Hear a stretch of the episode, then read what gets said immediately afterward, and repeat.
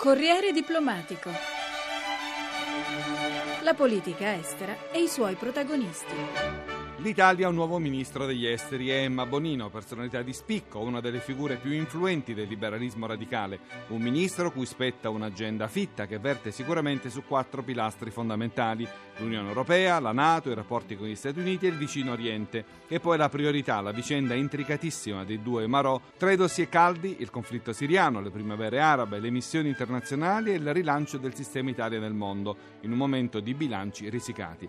Prima missione all'estero a Londra fra pochi giorni. Sicuramente un tratto caratterizzante della personalità del neoministro è il suo essere da 30 anni in prima linea nelle grandi lotte per i diritti civili, umani e politici, in Italia, in Europa, ovunque nel mondo, tanto che per molti commentatori stranieri la Bonino è l'anima di questo governo. Una peculiarità che certamente caratterizzerà il suo mandato. Abbiamo voluto interpellare alcune tra le più importanti organizzazioni umanitarie e ONG che operano nel nostro territorio per sondare le aspettative sul nuovo ministro. Anna Maria Laricchiuta. Iniziamo con Save the Children. Valerio Neri. Come Save the Children pensiamo che sarà un ottimo ministro perché sarà sicuramente uno dei rari ministri degli esteri che sa esattamente che cosa vuol dire la sofferenza del, dei paesi in via di sviluppo, nel senso che la Bonino è, è, andata a visitare, è stata presente, non è una persona che ha mai avuto paura di, eh, di esporsi anche fisicamente in zone di guerra o a rischio.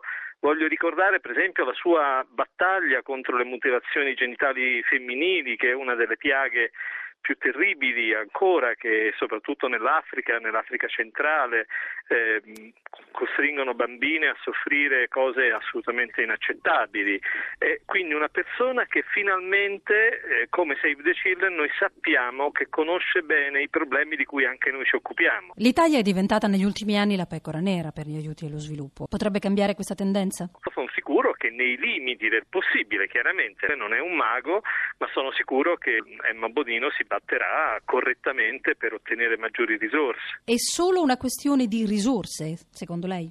Ci sono anche degli aspetti morali, ci sono delle situazioni in cui avere la coscienza eh, di intervenire seriamente, pensiamo alla Siria, quello, quello è un problema di geopolitica, no? è un problema di politica internazionale, quindi lì bisogna avere anche una forte moralità, perché lì sta succedendo sulla pelle di persone assolutamente inermi qualcosa di veramente drammatico e terribile. Noi confidiamo con certezza che questa spessore morale, questa determinazione morale il nuovo ministro degli esteri sicuramente ce l'ha. Poi c'è la questione spinosa che riguarda le politiche dell'immigrazione. O sappiamo che non è solo una faccenda degli interni. Ecco, come si può intervenire? Il Ministero degli Esteri tramite la cooperazione potrebbe fare assai di più, ma molto di più, nei paesi di origine di queste persone che, che fuggono spesso da paesi fortemente instabili o ad altissima povertà. Ma la cosa grave è che fuggono senza sapere che cosa troveranno nell'Occidente.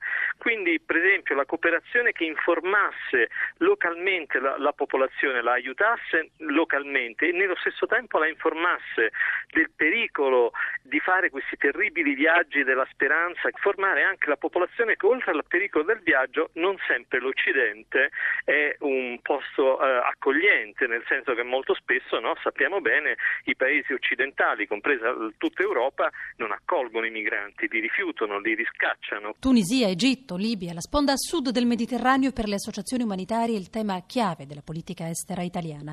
Un interesse strategico prioritario in quest'area non solo per i flussi migratori e per i pericoli rappresentati dal proliferare delle armi, del terrorismo, ma anche per il rifornimento energetico, per l'occupazione, per l'economia. Un'area nella quale l'Italia deve svolgere un ruolo primario. Ci spiega perché e come Carlotta Sami di Amnesty International. Acquisire un ruolo molto forte nella relazione con la Libia, che eh, ricordiamo è un uh, paese vicino all'Italia per molteplici questioni, partendo da quelle economiche, ma non seconde quelle del controllo dell'immigrazione che eh, diciamo, fra Italia e Libia vede controllare il Mar Mediterraneo eh, a causa del, dei viaggi di migliaia e migliaia di persone che purtroppo trovano la morte proprio nel Mare Nostro, nel Mar Mediterraneo. Qual è il valore aggiunto che può dare l'Italia nel Mediterraneo post primavera araba? Per noi è particolarmente importante non solo quella dal punto di vista delle relazioni diplomatiche, che poi dopo fanno da contorno a quelle che poi sono anche relazioni commerciali, molto spesso relazioni economiche, ma anche una cornice di diritti umani. È uno dei punti delle vostre battaglie. Abbiamo lanciato proprio dieci punti con dieci riforme che ora riproponiamo al governo Letta e per quanto riguarda le questioni internazionali, le questioni degli esteri, in particolare i richiedenti asilo e i migranti, chiediamo molto specificamente e precisamente la sospensione e il cancellamento degli accordi fra Italia e Libia che sono stati riconosciuti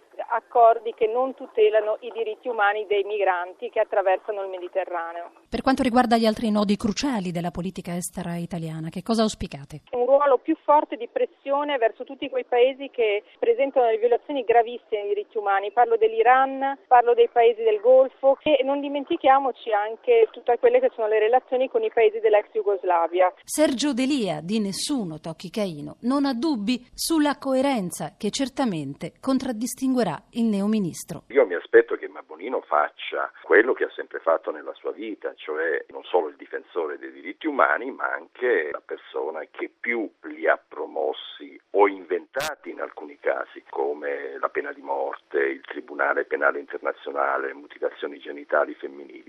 Come saprà conciliare, secondo lei, lo spirito umanitario che la contraddistingue con la ragion di Stato, ad esempio? Io non credo che l'affermazione e la promozione dei diritti umani debba essere appannaggio esclusivo delle organizzazioni non governative e non invece una chiara politica degli Stati e, e dei governi. Eh, credo che lei non si comporterà come se gli Stati dovessero tener conto soltanto della ragion di Stato, della realpolitik eh, o del politically correct. Credo che una forza dello Stato eh, risiede soprattutto nel poter proiettare a livello anche internazionale, oltre che affermare al proprio interno